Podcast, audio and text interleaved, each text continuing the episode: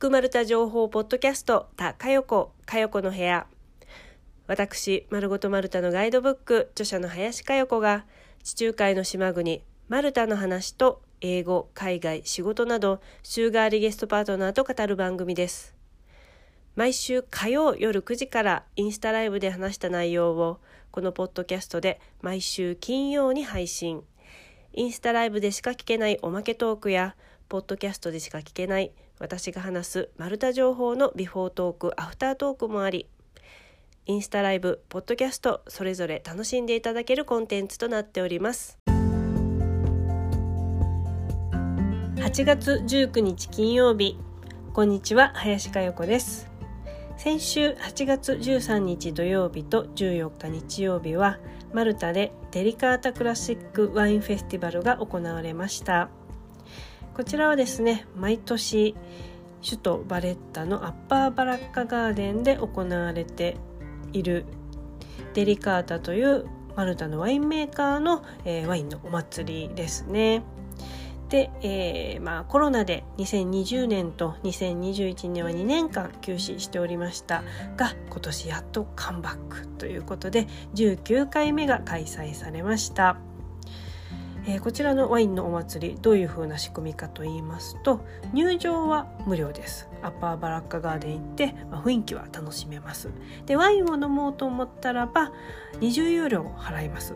そしたら、えー、コインと引き換えになるんですね。でそのコインを、えー、何枚か払ったらワインが飲めると。で今回は24種類のデリカータのワインが用意されてその中で、まあ、枚数を変えたら、えー、まあ、安いのから高いのまでいろいろとたくさん飲めるということですね。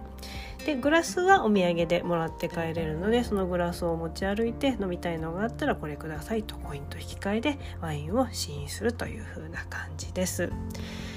でまあワインだけじゃなくって音楽生演奏もあったり食事もあったりしますので、えー、ワイン飲めないという方もちょっと雰囲気楽しみに行って音楽聴いたりそしてお腹空いたらワインは飲めないけれどもご飯だけ食べていくっていうふうなこともできるかと思います。えー、アッパーバラッカガーデンなのでね場所もいいです。あの大砲がねあるところですね。あの庭園です。ですので夜の7時からあるので、えー、夕焼け空からこう夜へ移行する美しい空の景色も見れますし音楽と食事を楽しむ夜。でただこれ終わった情報なのになんでこんなに言ってるのかと言いますと実は行きたい方は9月に回ります。ですが場所が違います、えー、今度はですね9月の3日土曜日そして4日の日曜日にゴゾ島で行われます。デリカータクラシックワインフェスティバルゴゾ島のナドゥールという村でも行われます。で、えー、と時間は同じですね。7時からミッドナイトまで。で入場無料で20ユーロ払うという仕組みも印象です。ですので8月ちょっと知らなかった逃したわという方でマルタにいらっしゃる方9月もありますので是非行かれてみてはいかがでしょうか。はいそれでは本日のゲストのご紹介。イランの手売り絨毯ギャッペ販売店のオーナーギャッペ先輩こと柏正弘さんです。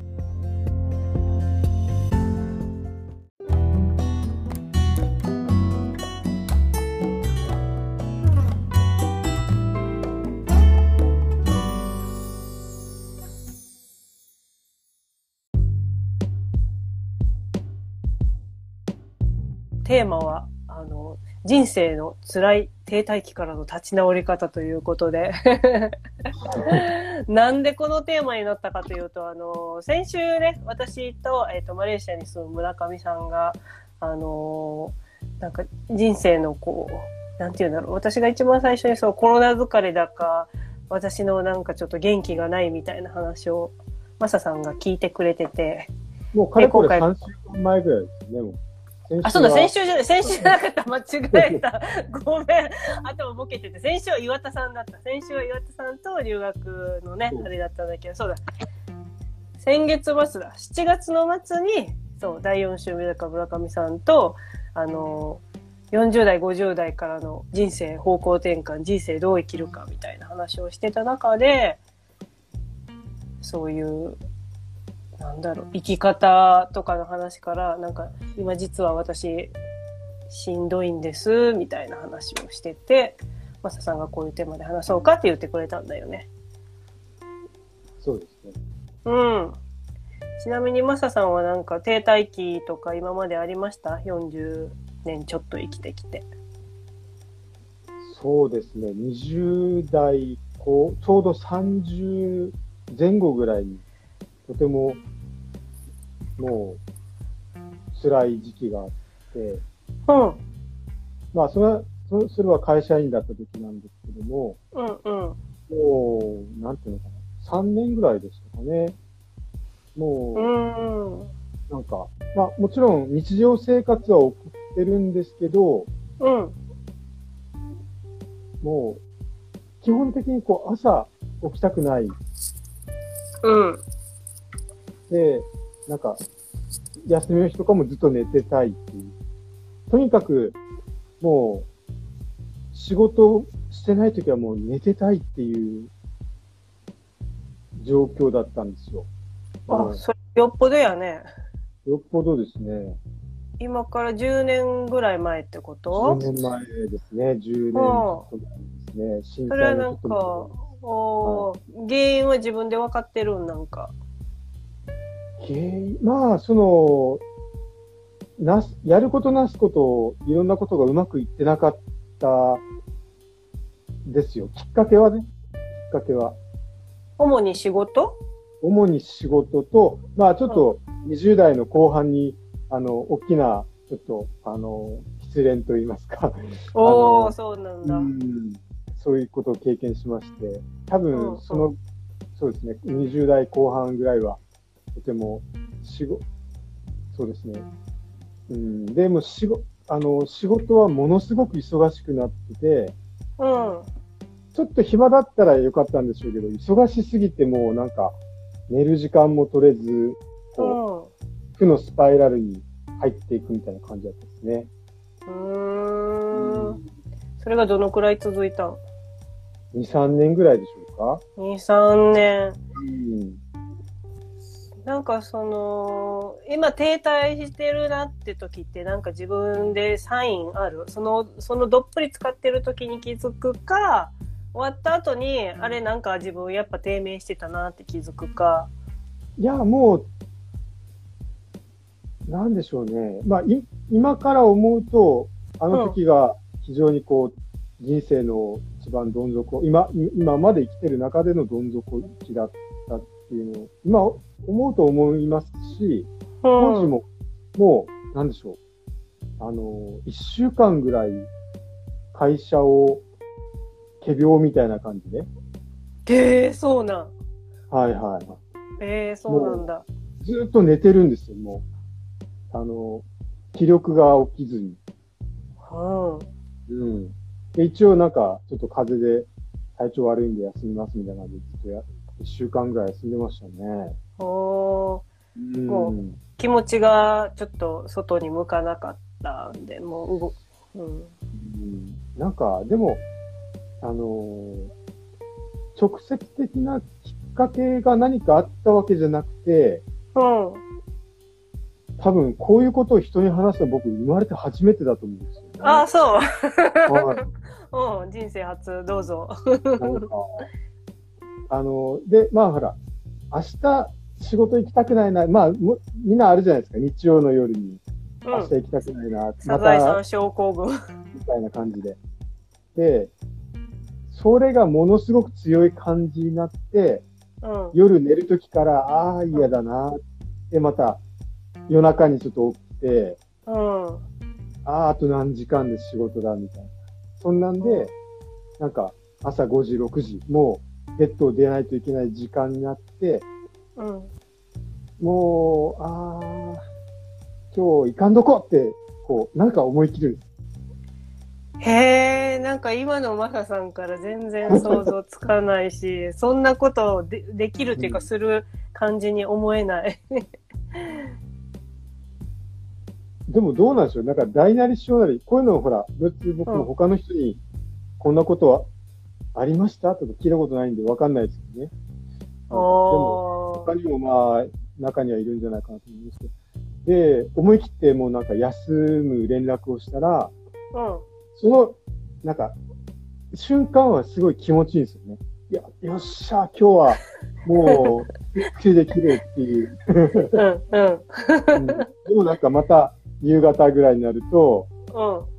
ああ、なんか一日休んだから、もう明日は3に行きたくないみたいな。うん。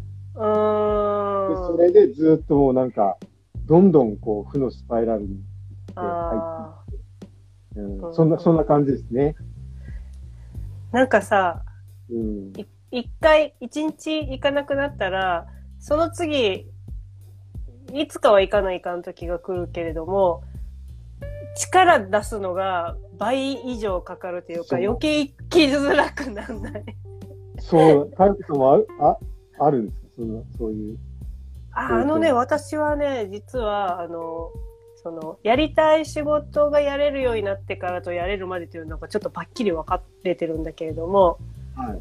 それが、えっ、と、29とかぐらいからは、なんか仕事が変わったとしてもすごいやりたい仕事ばっかりだったから、仕事行きたくないとか仕事嫌いとかも辛いみたいな一回もないのよ。おー。うん。その、仕事してて、なんかさ、失敗したとか、なんかうまくいかないとかで辛いことはもちろんあるよ。あるけれども、だからって行きたくないっていう気持ちには一回もなったことない。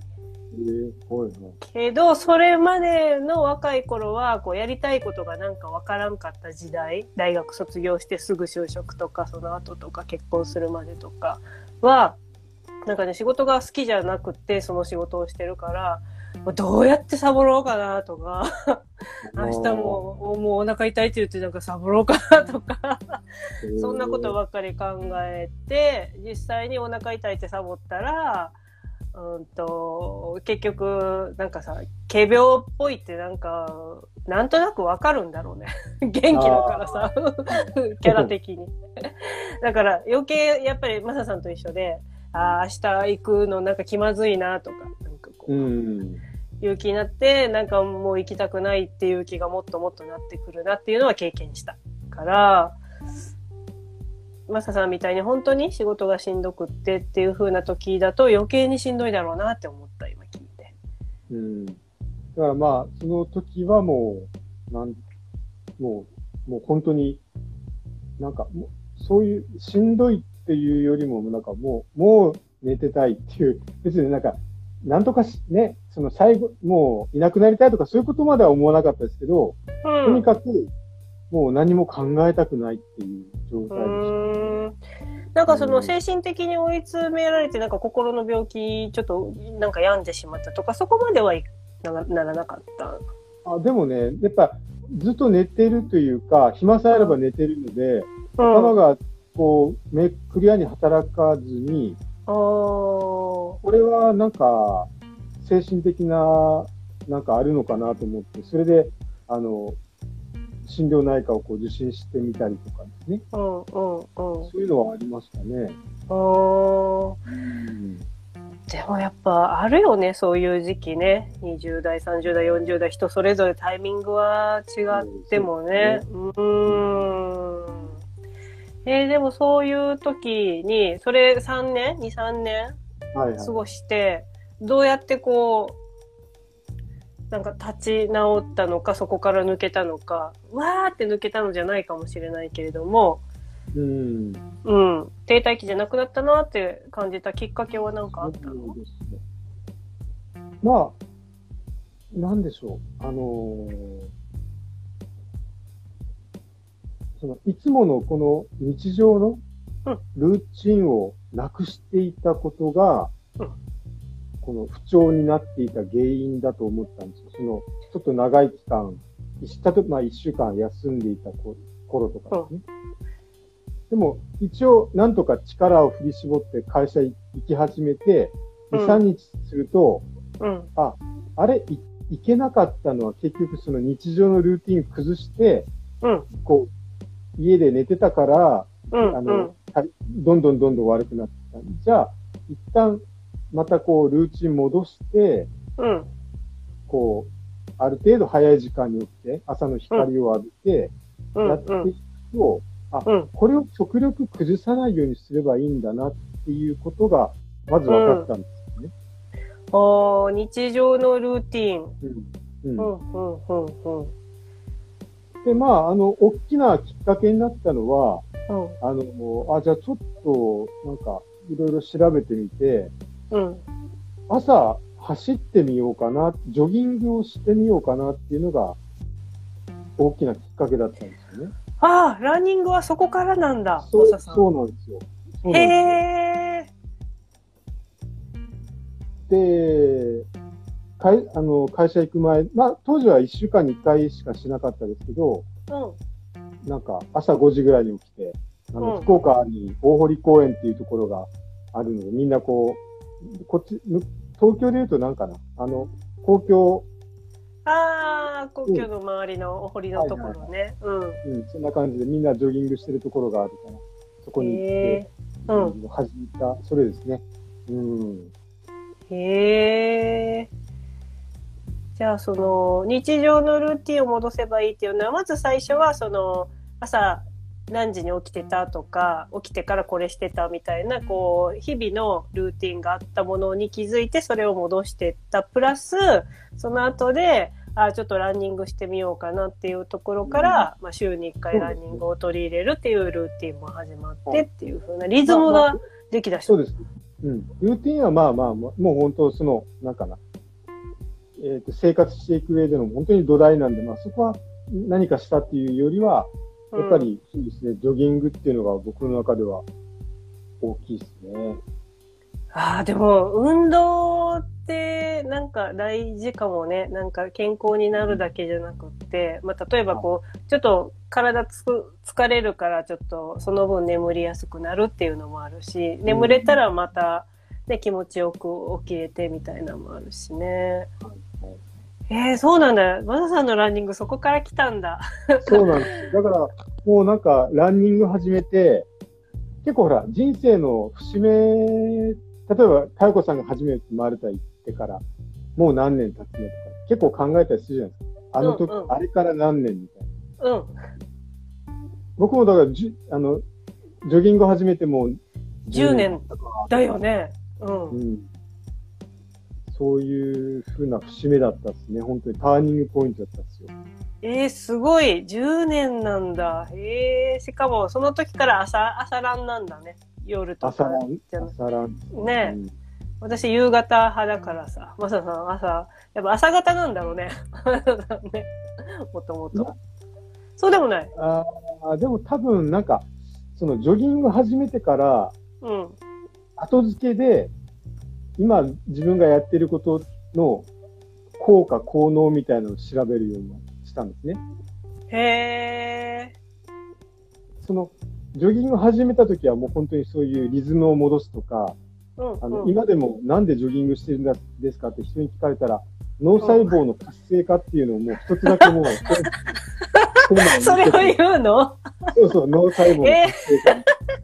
え、ちょっとそれ私も使わせてもらおう。なんか、聞かれるよね。聞かれるよね。なんか、ね毎日走ってすごいねとか、何のためにって言われたら、私はなんか、え、健康と腰痛のため、みたいな、腰痛予防のためって答えてるんだけど、そうか、脳、脳細胞活性化。で、そのために始めたんですけど、なんか、いろいろ本をよ読んだりしていくうちに、なんかその、いろんな効果がこうあるみたいな。へで、それ、なんかこう知ってると、またやめる、ね、やめなくな、な、ななりやすいじゃないですか。ー。やめにうんうんうん。くくなるじゃないそうだね。うん。そう。ちなみにそれは何の本か教えてもらってもいいですか？えーっとね、何やったかな。あ、なんとかをするには運動、ん？脳を鍛えるには運動しかないかな。脳を鍛え、あ、出てきた出てきた。脳を鍛えるには運動しかもうそのランニング系では多分もう晴天みたいな感じになってる。へえ。その運動っていうのはこれはランニングに限って語ってるの？この本。えっと、大体有酸素運動ですね。うーん。すごいね、これ2009年の本だけど、アマゾンでさ、もうレビューすごい高いし、1333件のレビューがあるぐらいすごい。そうそう、そうなんですよ。命中なんですよ。脳を鍛えるには運動しかない最新科学で分かった脳細胞の増やし方。ええー、ちょっとこれは読みたくなるね。人間の脳は走な走りながら進化した。えー、なんか、アメリカの人が書いたやつ。だから、その、人間っていうのは、こう、狩猟生活をしていく中で、やっぱ、うん。運動しないと、もう運動するように、こう、なってたわけですよね。うーん。人うん。うん。間うん。だから今はもうずっと座ったり、座った生活ばっかりしてたりして、うん。結局脳が、あの、刺激を受けないから、まあうん。いろんなね、血、血流がこう、鈍ってどうのこうのみたいな。はいはいはいはい。なるほど。書いてる。あのーストレス、不安、うつ、ADHD、依存症、ホルモン変化、加齢といった人間の生活、人生全般に影響を及ぼすのか、運動がいかに脳を鍛え、頭の働きを取り戻し、気持ちを上げるかを解き明かしますって。説得力あるね、すごいね。そうですね。うーん。だからまあ、とにかくもう、そうですね。その、ほ本でしょ？あ、本じゃなくて走りでしょ？うん。走るっていうのと、あとは前多分なんか本の話の時に言ったと思うんですけど、うん。あの、本を10冊読みなさいっていう、うん。うん。成家誠さんの本を読ん読んで、うん。だからその2つかな？ああ、なるほど。自分回復きっかけの本かな？そしたらこの二つあ、だからまあまあ、本はもう、そうですね。だから本、あの、ジョギングして、ある程度ちょっとこう、また戻、リズムが良くなってきたんで、うんうん。よし、本読もうと思って、本読み始めてですね。で、そのつながりで結局なんか、トルコに行こうみたいな、こうステップになっていって、トルコからイラン行って逆ペだみたいな、そおの流れになってるんで、うんうん、やっぱターニングポイントはジョギングですね。ー。わ、すごいね、そこね。はいうん、明確にこれは、うん、へえ。なんか、そうね。今何言おうと思ったかちょっと忘れちゃった。一瞬で忘れちゃった。あ、そう、ランニングしたらさ、はい。その活性化もそうなんだけど、なんか、やれた自分に、こう、自信がつくっていうかさ、なんか自己肯定感がちょっとつくっていうか、あ、なんか今日何キロ走れたとか、なんか走ろうと思ってたノルマを達成できたみたいなことで、なんかちょっとずつこう自信が積み上がって、あ、今日もできた、今日もできた、今週もできたみたいな感じで、なんかそれで自信を取り戻していくっていうのもあるのかなってちょっと思った。ああ、それもあるでしょうね。うん。はい。じゃあ、それで元気になってって、で、まあ本も読んだりして、なんかちょっとずつ元気になってって、そしたら今度、あ、旅行してないからちょっと旅行してみようみたいなんで、初めて海外旅行トルコに行ってっていう風なのにもつながってる。うーん、そうかそうで、か。ごめんなさい。ちょっと、あのーもう一個ちょっうん、と、実はあの、ほら、イランにこの間まで行ってて、うん行、ってて、あの、7月の頭に戻ってきてから、多分前回も少し、ちょっと調子があんまり良くないっていう話をしたと思って、僕も。したっけ？したんですよ。かよこさんもちょっとそんな感じに匂わせたんで、うん、う僕ん。もなんかあんまり良くないんですよねって言ったんですけどね。あ、そう、マサさんも元気なかったっけ？そうだったっ元け気がないわけじゃないけども、なんか、そのまだいい感本じじゃ調子じゃない。本当うんにでそれ、この間、はあの、かよこさんとこのインスタライブの打ち合わせの時にうん。話した後に考えたんですよ。あの時なんで、あんまりこう調子良くなかったのかなって、7月の戻ってきてから。うん。で、考えたらですね、うん。あのー結局、環境が変わったっていうことだったんですよ。環境？どう変わったがのあのーほら、日本では僕、その朝6時に起きて、うん。1時間ぐらい走って、うん。えっ、と、シャワー浴びて、あの、店に行くみたいな、ちょっとそういう、こう、いい流れがあるんですけど、うんうんうん。あの、なんかね、旅行中は走ろうってな、ならないんですよね。走ってる人いないから。え、そうなの？イランって走らないの？ランニングの、あの、習なんかね慣ないこういうこういうなんかあの、運動、あ ダンス？いるんですね。おじさんたち、なんか集団ダンスだよね。そうそうそう公園でやってたねあれはあれすごいよね。あれはでもね、あの、どっちかというとこう、うん、エアロビクスみたいな、そうだね。おじさんエアロビみたいな。そう、僕の肌には合わないんですよ。ああいう、こ うもうみんなでこそうやるっていうの。ううんん、なんか元気な太極拳みたいな感じだよね。なんかイランの人たちそね。ど どうせあなあなたたち一人じゃやらん、やらんちゃろうって言いたくなるんですよね。あーなんかみんながやってるからちょっと輪に入って俺もやってみよう、俺もやってみようみたいな、集団心理でやってる感じだよね。一人でラジオ流してやれって言いたくなるんですけど、多分あれ一人で家でやってないね。やってない、絶対やらない。うんうん、それで。で、そあの、そのイラン、その3ヶ月ぐらいあれしてる中で、うん。結局その習慣がなくなっちゃったんですよ。あー習慣もなくなったしそうね。うん。で、戻ってきても、うん。うん。なんかその、最初ちょっとこう、習慣を取り戻すまで時間がかかったっていうのがあったんですよね。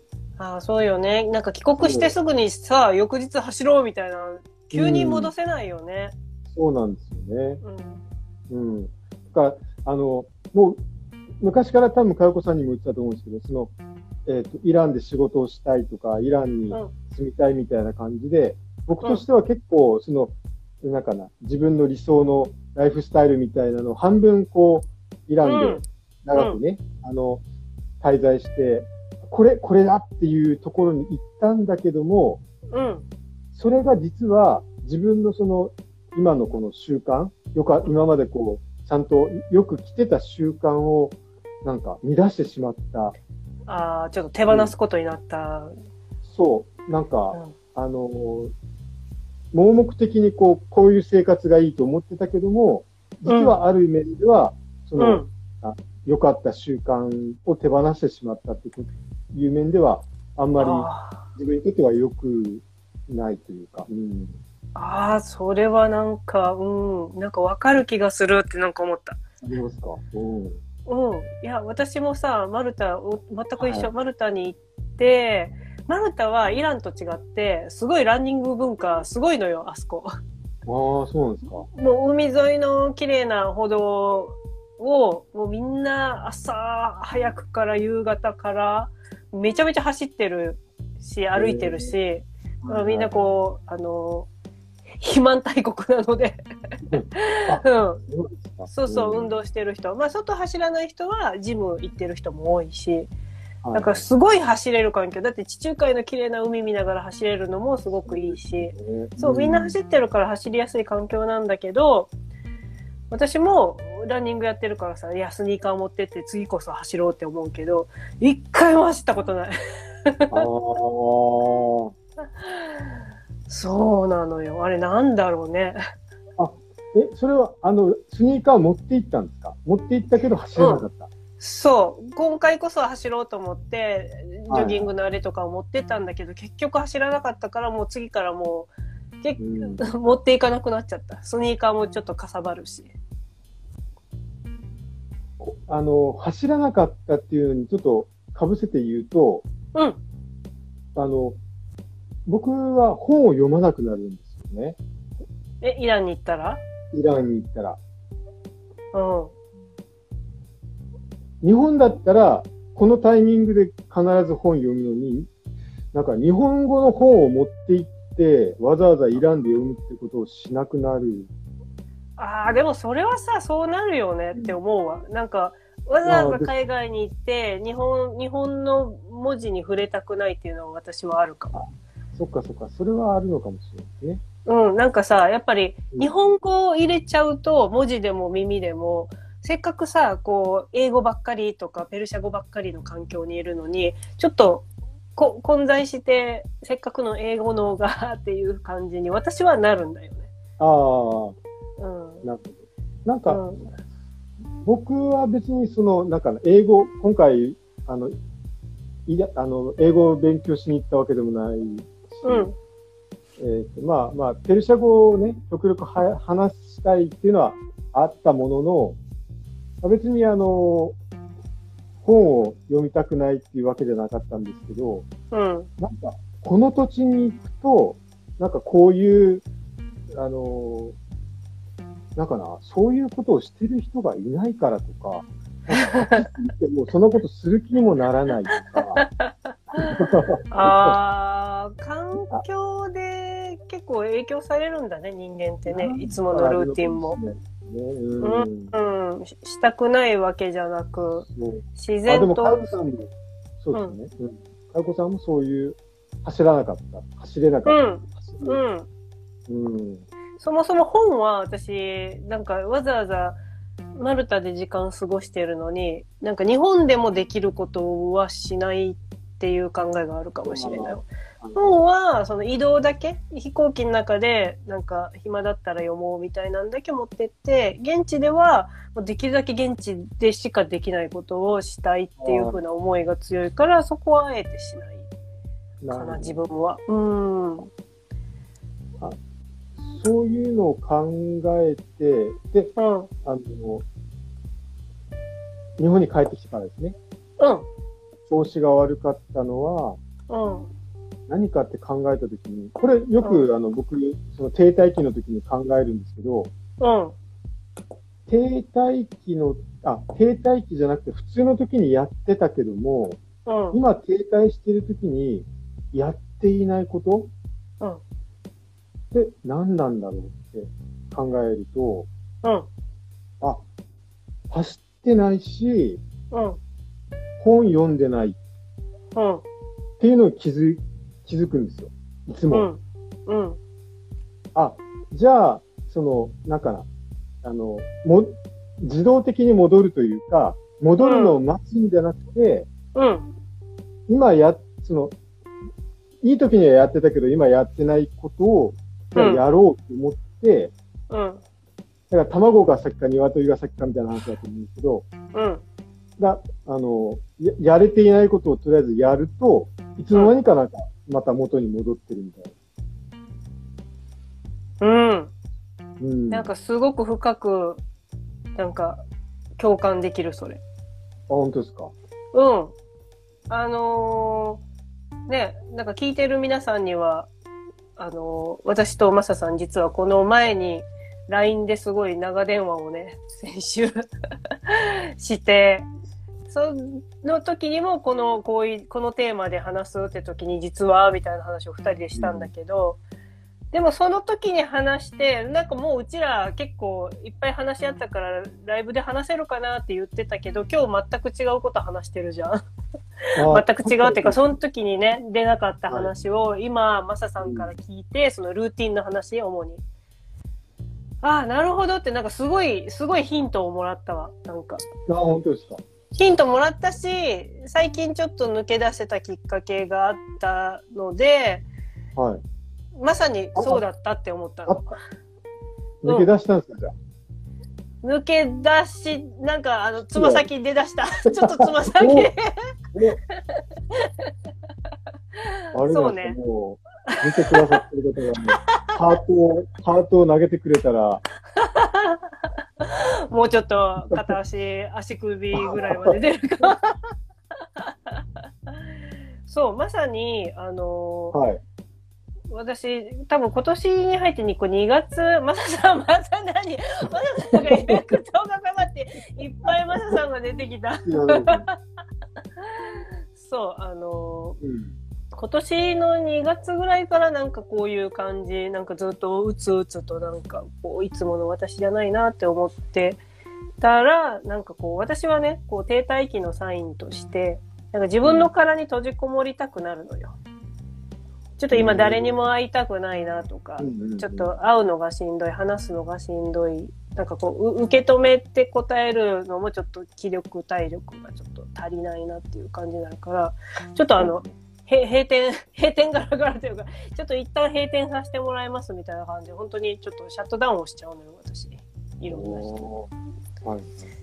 で、それプラス、マサさんがさっき言った、本当に、あの、ランニングしなくなったのは、たまたま、あの、2月手術したのがあって、手術した、手術後もちょっと回復せず、で、2月3月ランニング遠ざかり、うん。で、4月5月はちょっと仕事が忙しくなって、できず、で、6月もなんかその流れでできずで、なんか5ヶ月ぐらいもう走ってなかったのよ、実は。ああ、結構ブランク空きましたね。そうなんだよ。だからこううん走ってないわ、その人と話してないわで、多分ちょっと自分で自分をこう停滞期によりこう、なんていうのかな。うん沼。に追い込んでたみたいな感じだったのが、ちょっと先週からちょっと仲のいいお友達、ちょっと何でも話せる友達にやっとこう連絡をして、うん。で、実はっていう話をして、ちょっと話聞いてもらえて、受け止めてもらえて、なんか初めてなんかこう。なんかちょっと、何何？何が来た？虫？虫が。なんかね、マサさんが何かを気にしてるなってこう、画面 なんで窓開けてるの？あ、いや、大丈夫です、大丈夫で大丈夫？何の虫す。んなんか蝶々みたいなのが、ガみたいなのが、入ってきた？はい。あ、どうぞうどうぞ。ん。あ大丈夫？なんか気になるなら一回、あの、殺傷してもらっても。ちょっとマサさん。マサさんが刺されるとかそういうんじゃないなら。おおおおおうわー ちょっと、ちょっとあの、放送事故なんですけれど。ちょっとじゃあ一回落ち着くまで待ってますよ。あなんか、うん。あれ？あ、どうぞどうぞ。どうぞ、どうぞって話せんわ、今の状況。え、何？おおど、どっか行ったの？もう落ち着あ、いた？大丈夫大丈夫。はい。本当？襲ってきた？飛んでくんだもマサさん、虫苦手な人？虫、なんか飛ん飛んでこられるとちょっとこたまらんですね。ああ、本当そっかそっか。あ、すいませんすいません。いいえ、大丈夫。それで、ちょっとお友達と話して、久々に何ヶ月ぶりかに。ごめんなさい。はいはい。うん。うんで、そう、そう、それ、それでちょっと、なんか、あ、そういや、いつもこうやってやってたことをやってなかったなっていうのとか、ちょっと走るのもやっとちょっとリズム出てきたなっていうので、ああ、なんか、そそれやってない頃からちょっとおかしくなり始めたなっていうふうに思って、あー。うん、だからうん今日、今日まさにまマサさんが話したことと全く同じルーティーン、自分の中で、なんか心地よいと思ってたことうんうんうんをししなかったのか、できなくなってたのか、本当卵が先かとかみたいな話だけれども。結構あれかもしれないですね。なんかその、一旦停滞期に入って、うん。なんだろうなんだろうってこう、わか、わからないときは、あがいてるときは、うん。なんかその状態に、その、そ、そこまでこう考えが及ばないというか、うん。うん。でもよかったですね。うん。少し、まだ、まだ完全復帰ではないけれども、ちょっと本当に上向きになり始めた、うんうんうんうん。うん、感じ。でもね、なんかその、ルーティーンとかその運動っていう話を今日聞いて、ちょっと一個思い出したことがあって、はい。あの、私、あの、離婚した時に、離婚して実家に帰って、しばらくちょっと体調が悪くって、何ヶ月だろう ?12、1、2、3、4、4ヶ月、5ヶ月ぐらいちょっと、本当に、あのーなんだろう、謎の体調不良、めまいとか、頭痛、肩こりとかの、こう、わけわからん、こう、うん病院行っても原因不明って言われるようなのばっかりになってたのね。まあそれ多分精神的なちょっとうん疲れとかしんどさから来たものだったと思うんだけど。だからそれで余計体調悪い、寝込む、で、なんか外に出ない、で、もっと悪くなるみたいな行動、うんもう負のルーティンみたいな感じになってたの。はい負のループみたいな。うんでもその時にこう、その時も親友と話した時に、まあでもつ、辛い時にそんな無理する必要はないけど、なんか、あの、やっぱ生活のリズム作った方がいいんじゃないって、もう何時に何するっていう風なのを決めて、毎日それをとにかく決めた通りにする。無理のない範囲で。はいっていうので、なんかこう、何、スポーツジム行ってみたらってなんか言われたのよね。スポーツジム行って何時にもう走るとか何時にこうヨガのクラスを受けるみたいなのをとにかく毎日する。はい。で、仕事もしてなかったし実家帰ってばっかりで何もすることなかったから確かにさ、本当もう無職で何もないっていう時ってさ、用事を作らない限り何もできないじゃない。はい。そう、だからもう本当に、こう、藁にもすがる思いで、ちょっとコナミに入会して、えで、本当に、こう、友達に言われた通り、もう何時に行ったら、あ、何時に起きたら、もう、スポーツジム行く。で、なんか興味があるのを受ける。で、30分は必ず走る。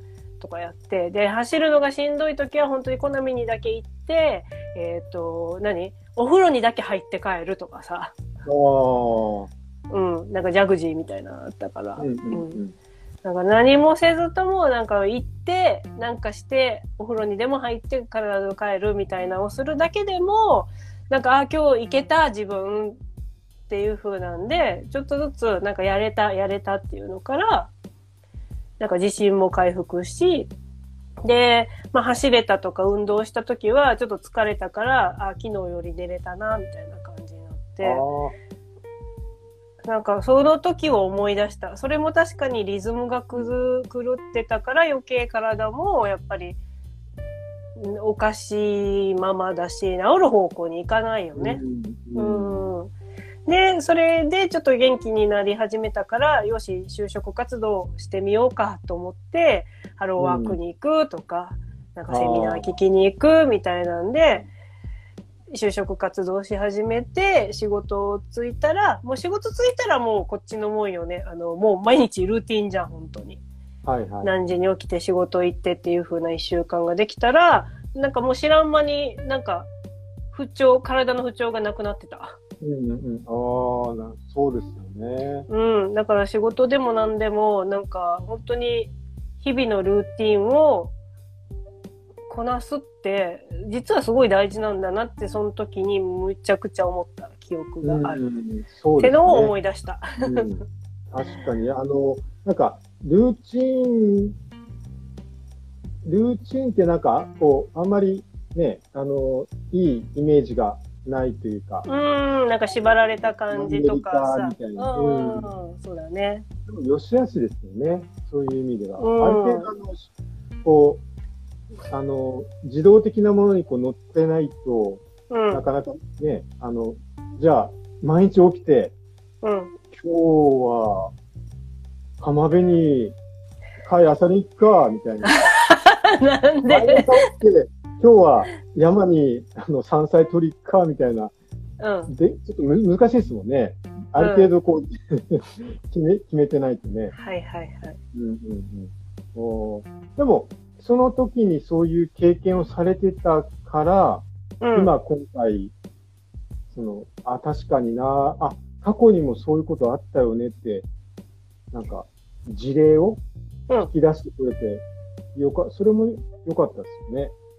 そうね。なんかマサさんが言ってくれたからだよ。だってマサさん言ってくれなかったらそれはそれってなってて、あ、そうか、あの時もルーティンがなかったから今回もって思えたけど、自分で気づけなかったから、次3回目は気づけるわ、多分。三3回目、あの3回目また。一応今回なんか全部書いとってください。なんか、あの、ね、なんか停滞期の時って絶対さ、そこまで考えが及ばんでさ、絶対忘れてるよね。はい きっと。や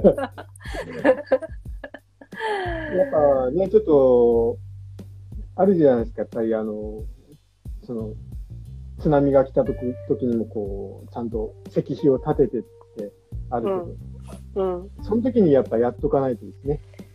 そうだね。だってさ、一回そうやって私経験してるのに、こうやってもっぺん来た時に、なんでだろうなんでだろうってずっとさ、なってるけど、マサさんに言われて、あ、そう、そうやったわって、本当に今、思い出したから、うんいや、これをちゃんとちょっとどこかに、こう、書いといて、3回目の停滞期が来た時に、そうや来たマサさん言うてたあれや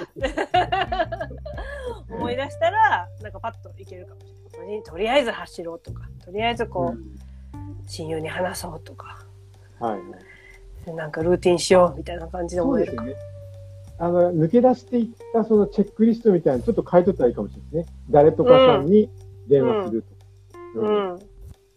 なんかね、私結構ね、そういうノートいっぱいあるのよ。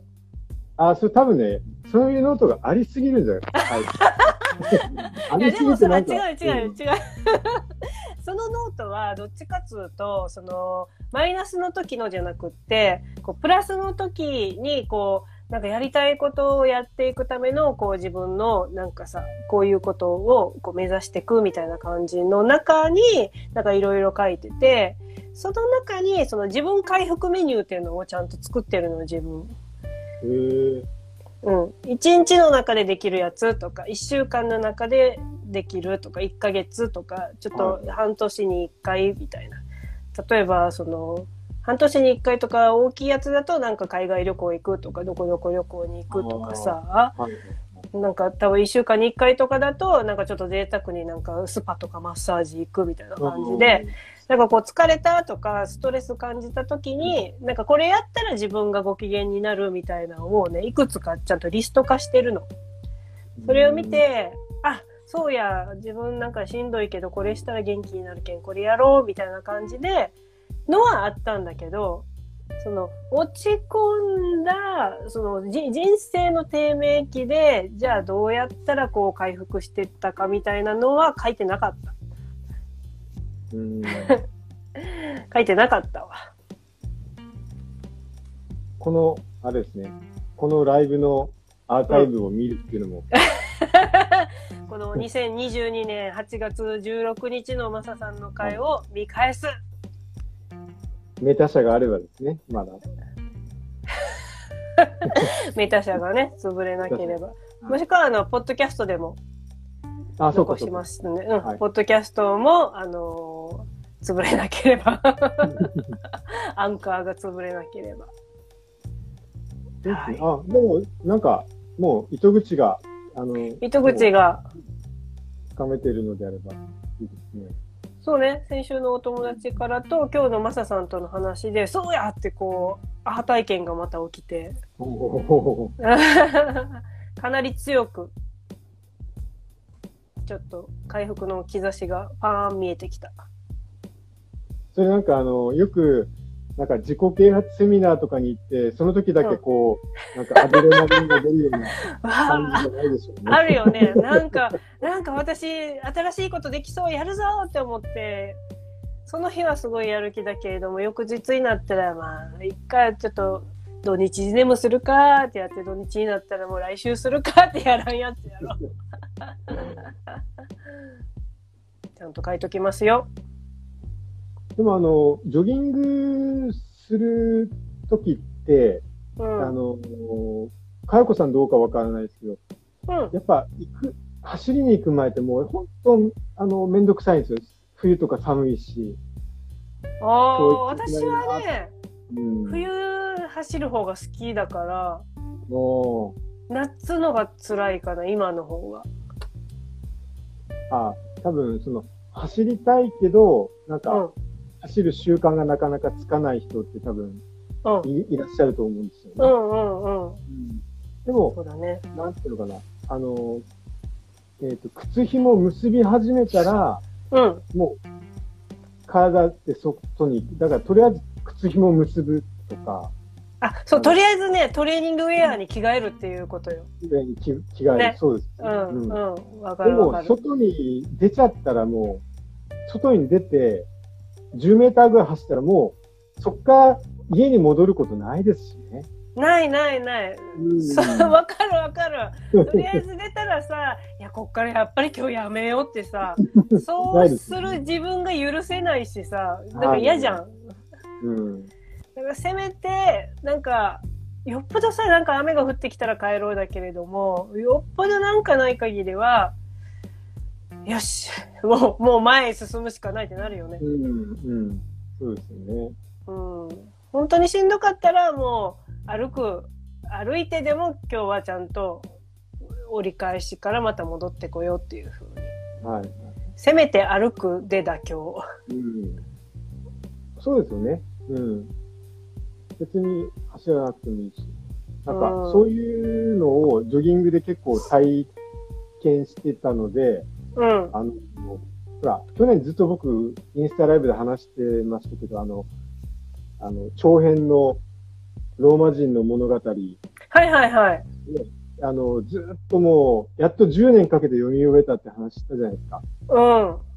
あれも結局、その、ああ、なんか本読むのめんどくせえなって思っうん。て、ああ、今日はやめとこう、今日はやめとこうの積み重ねで、結局なんか3年間ブラ,、ブランクが空くとか、うん。それで結局10年かかったんですよね。うん。もう去年、本当一年発起して、うん。あの夜8時になったら、うん。こうとりあえず10分間だけ読む10分間のタイマーをポンと押して、うん。押したらもうなんかもうよ読み始めるんですよ。もうなんか、とにかく。でへー。10分だけとにかく読もうと思ってやってたらなんか、うん。あのあれよあれよと。へえ、偉いね。でも、なんかの、乗ってる時はさ、読書ってさ、10分で終わろうと思ってたけど、なんか、え、もうちょっと読みたいみたいな感じでさ、すごい読みふける時もあったりするしね。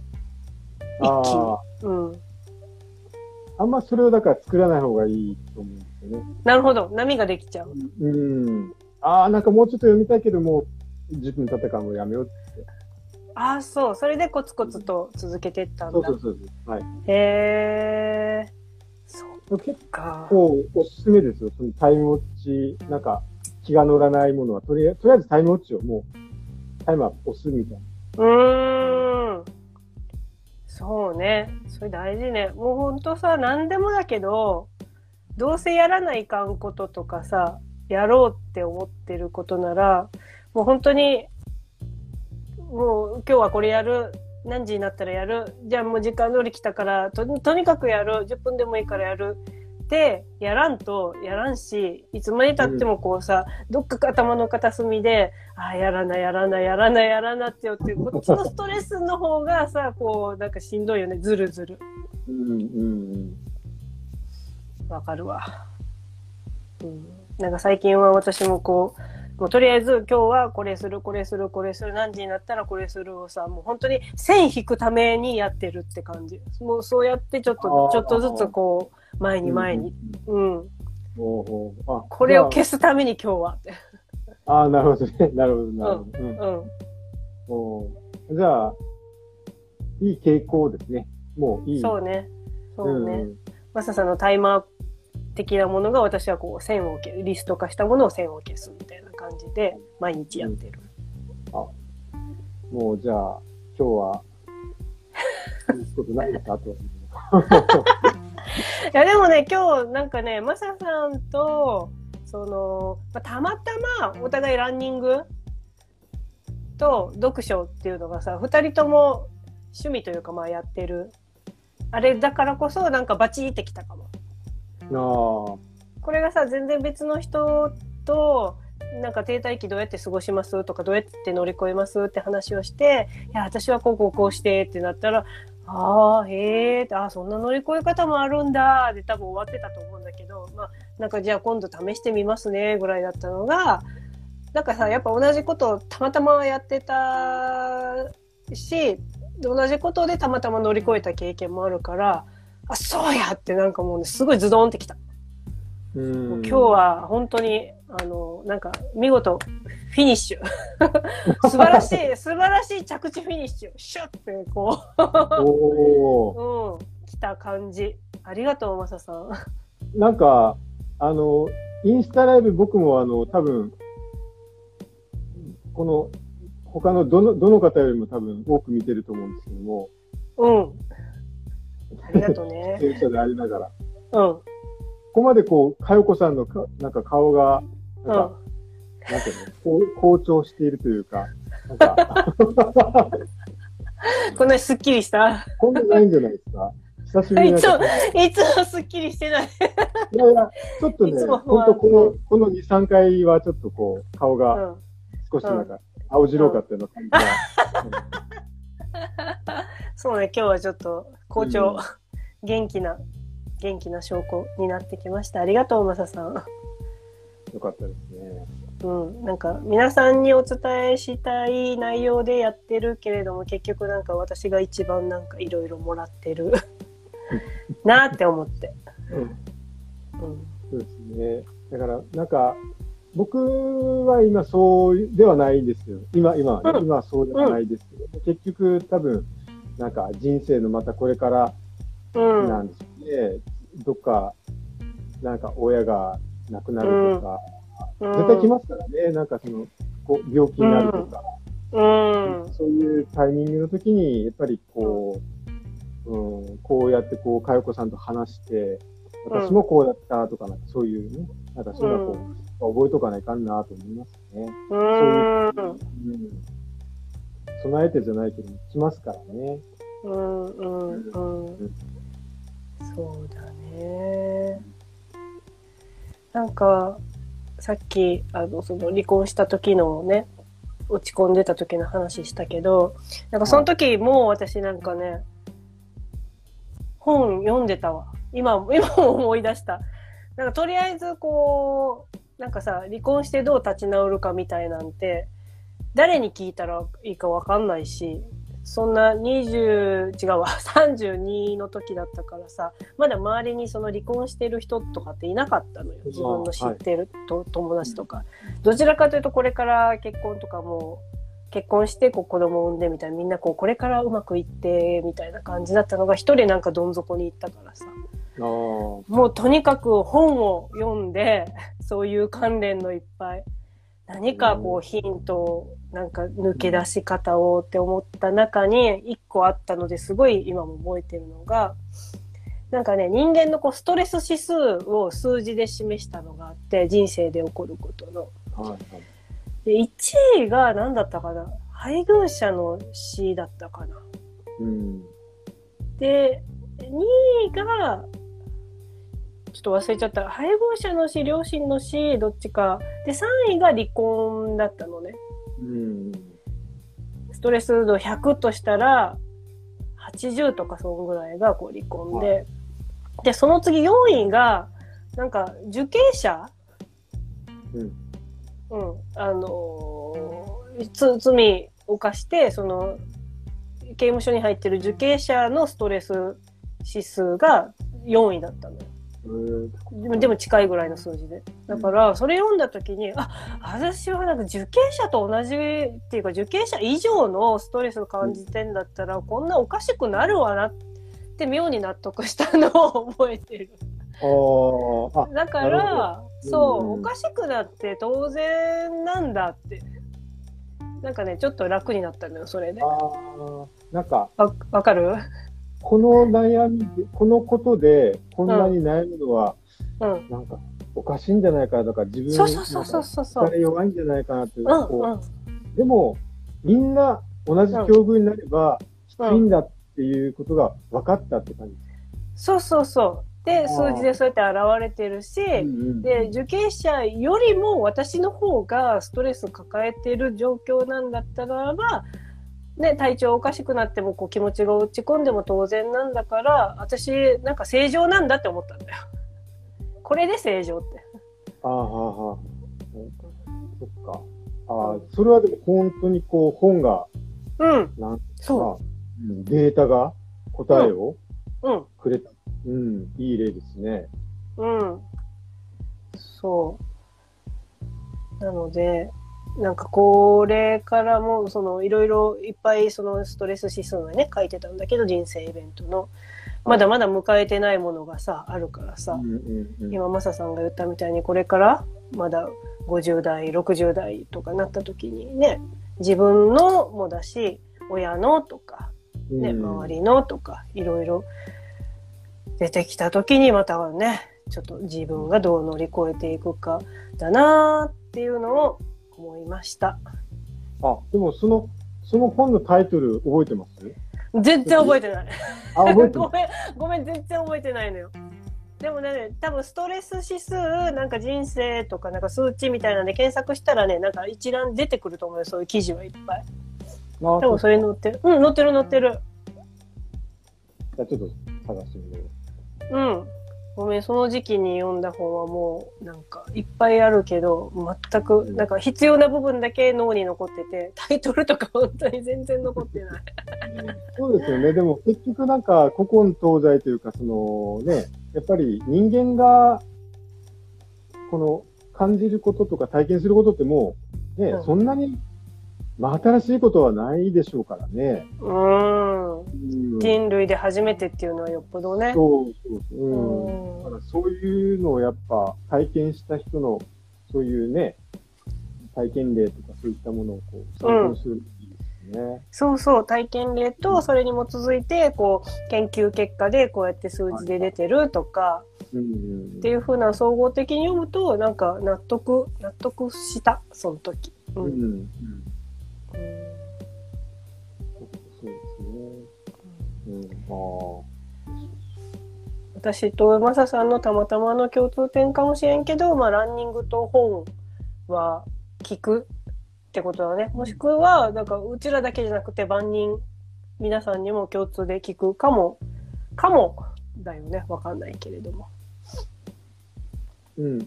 でも、その、なんか、いやー、ちょっと今こういう状況でねっていう人が来たら、僕は間違いなくもう、あの、アドバイスしますけどね。ああ、そそまあ、ジョギングじゃなくても別に、あのう。まあ、自分のルーティンで。散散歩するとか、うん。うんうんうん。体を動かす。でもやっぱ朝がいいんですよね。そうか、私もちょっと朝やってみるかな。うん。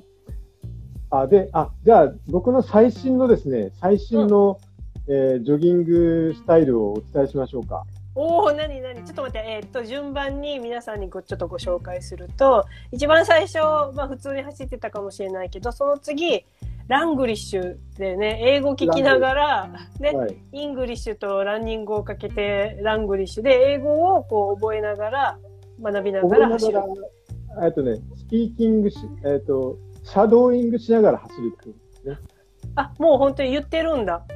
そう。シャドーイングとか、自分で吹き込んだ、うんあの、これはペンですって日本語を聞いて、This is a うん pen ってこうこういう、あの、翻訳、えっ、と、英作文、うん。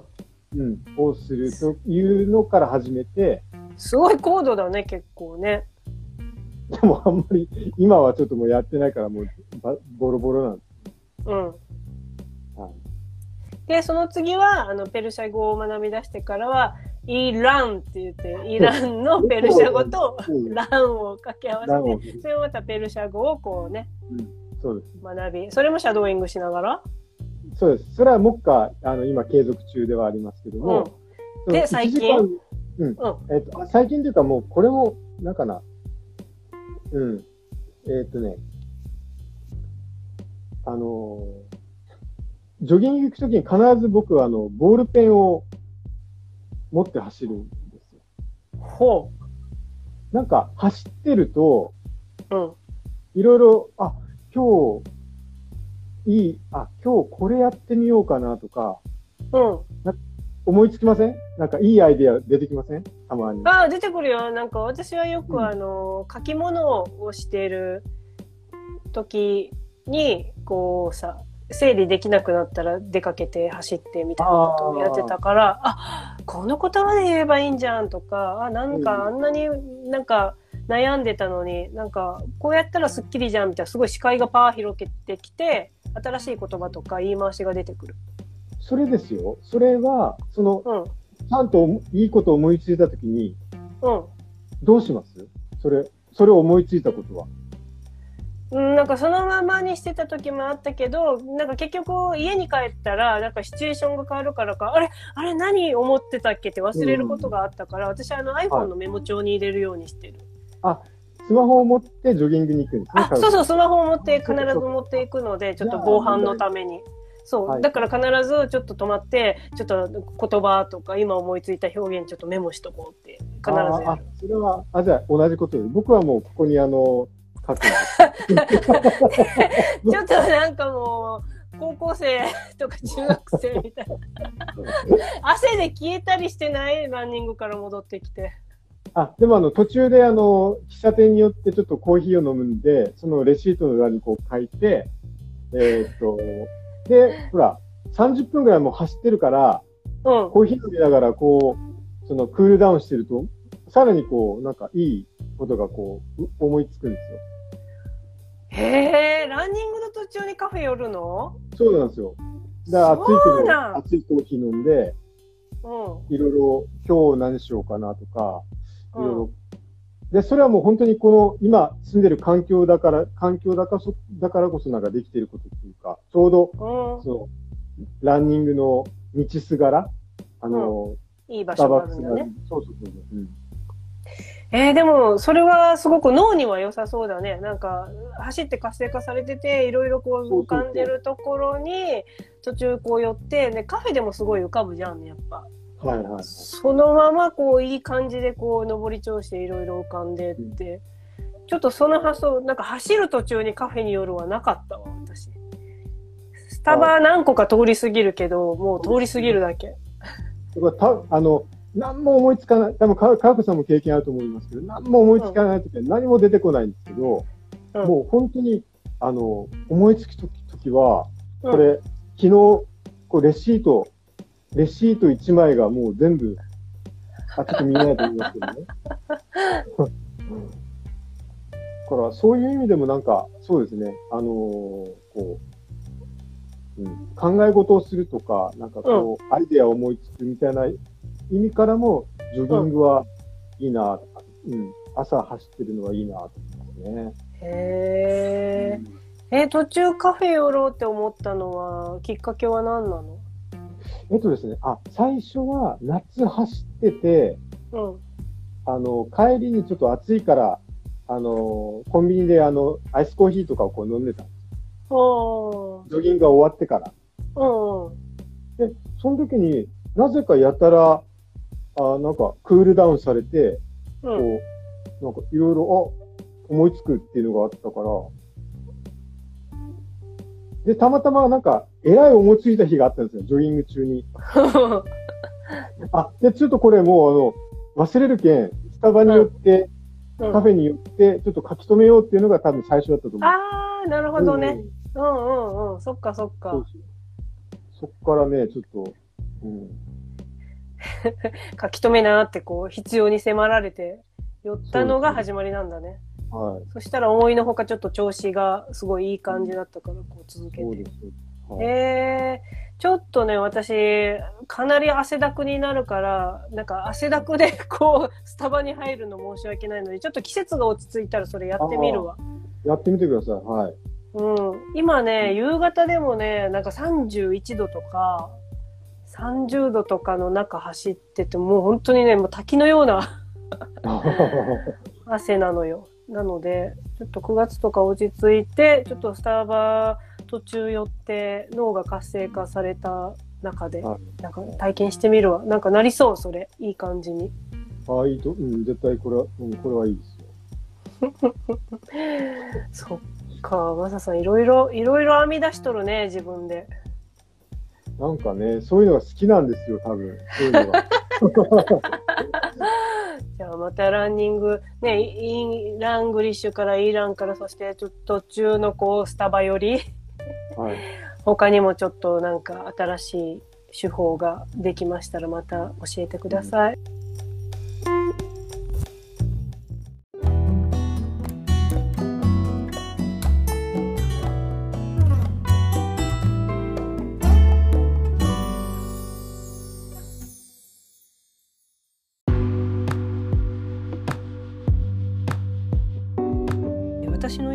テレビは今ないんですけれども、えーまあ、今日ちょっととあるところでテレビのテレビが勝手に流れていたので、まあ、なんとなくそのニュースを見ていたら、えー、千葉県にあるなんか進化系グランピングの施設の紹介をしていたんですね。で皆さんグランピングって聞いたことあると思うんですけれども言葉のこう起源って知ってました？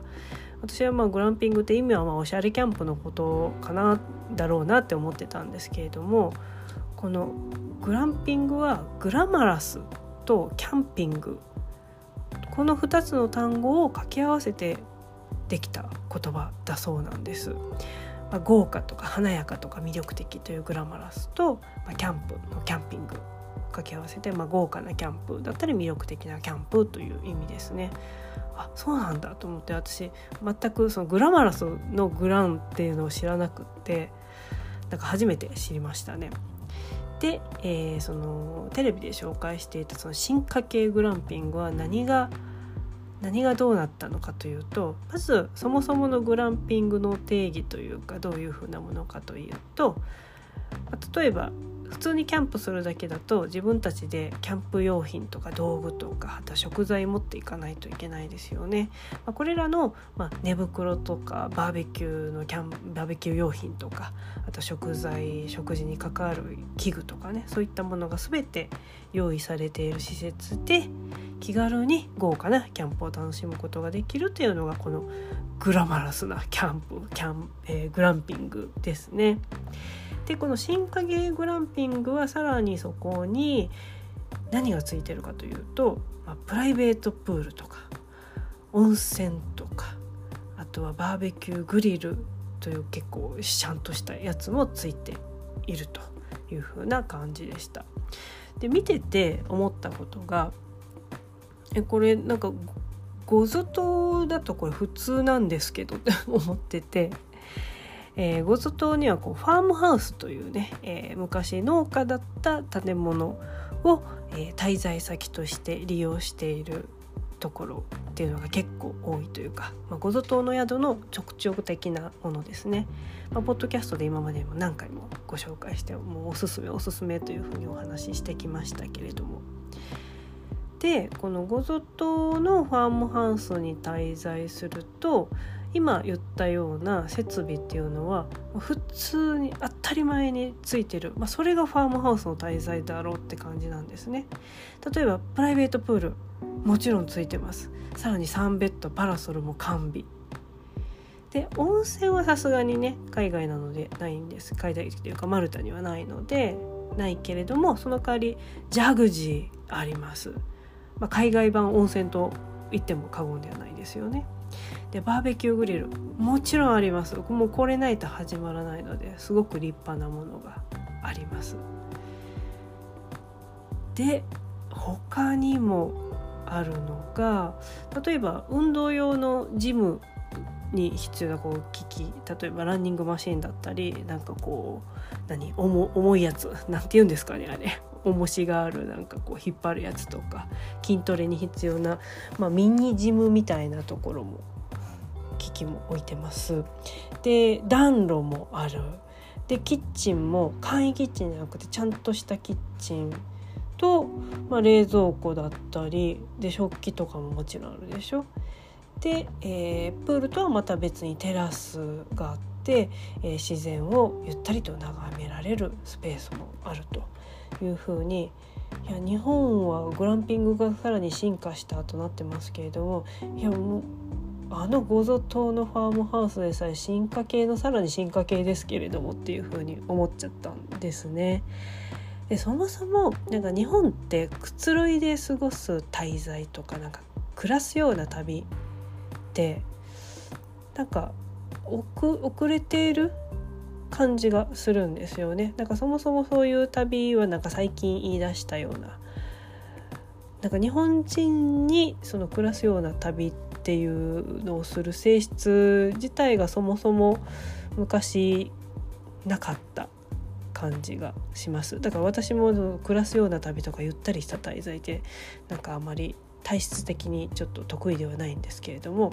やっぱヨーロッパの人たちって夏休みのバカンス期間がそもそも長いのでその滞在の過ごし方休みの過ごし方自体が違いますよねだから施設もそもそももう違うのかなっていうふうに思いました。うん、ヨーロッパはやっぱり1ヶ月2ヶ月とバカンスって長いですよね。でゴゾ島のファームハウスも、えー、ヨーロッパからそしてまあマルタ島からマルタ島から来る人たちとかが、えー、バカンスの期間中ずっとファームハウスに滞在して、まあ、暮らすように本当に旅をする泊まり方をするんですね。ですので夏のファームハウスは非常に予約が取りづらい長期滞在が多いためこう細切れでなんか2泊3日空いてるとか1泊空いてるとか結構切れ目がなく宿泊が本当取りづらいんですね。ですからご贈答で一度ファームファームハウス滞在を体験されたいという方は早めの予約がおすすめです。ヨーロッパの方たちは早くから夏の予約をされますので。でですねもう一個気をつける点がありましてファームハウスは長期滞在向けが多いので最短の滞在日が決められてるところっていうのが結構あるんですね。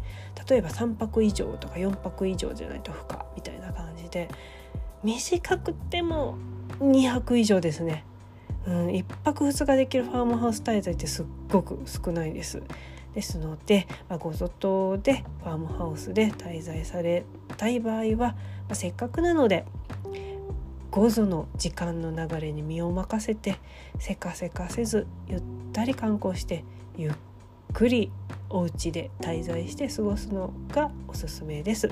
午後のスタイルに合わせる旅いかがでしょうか？ポッドキャストは毎週金曜インスタライブは毎週火曜に配信。インスタのストーリーズでトークテーマに合わせた皆さんからのアンケートやエピソードを募集しています。ぜひアカウントアットマークマルタジャーナル360をフォローしてください。それでは最後はマルタ人がよく使うフレーズでお別れです。また来週。See you! チャオチャオ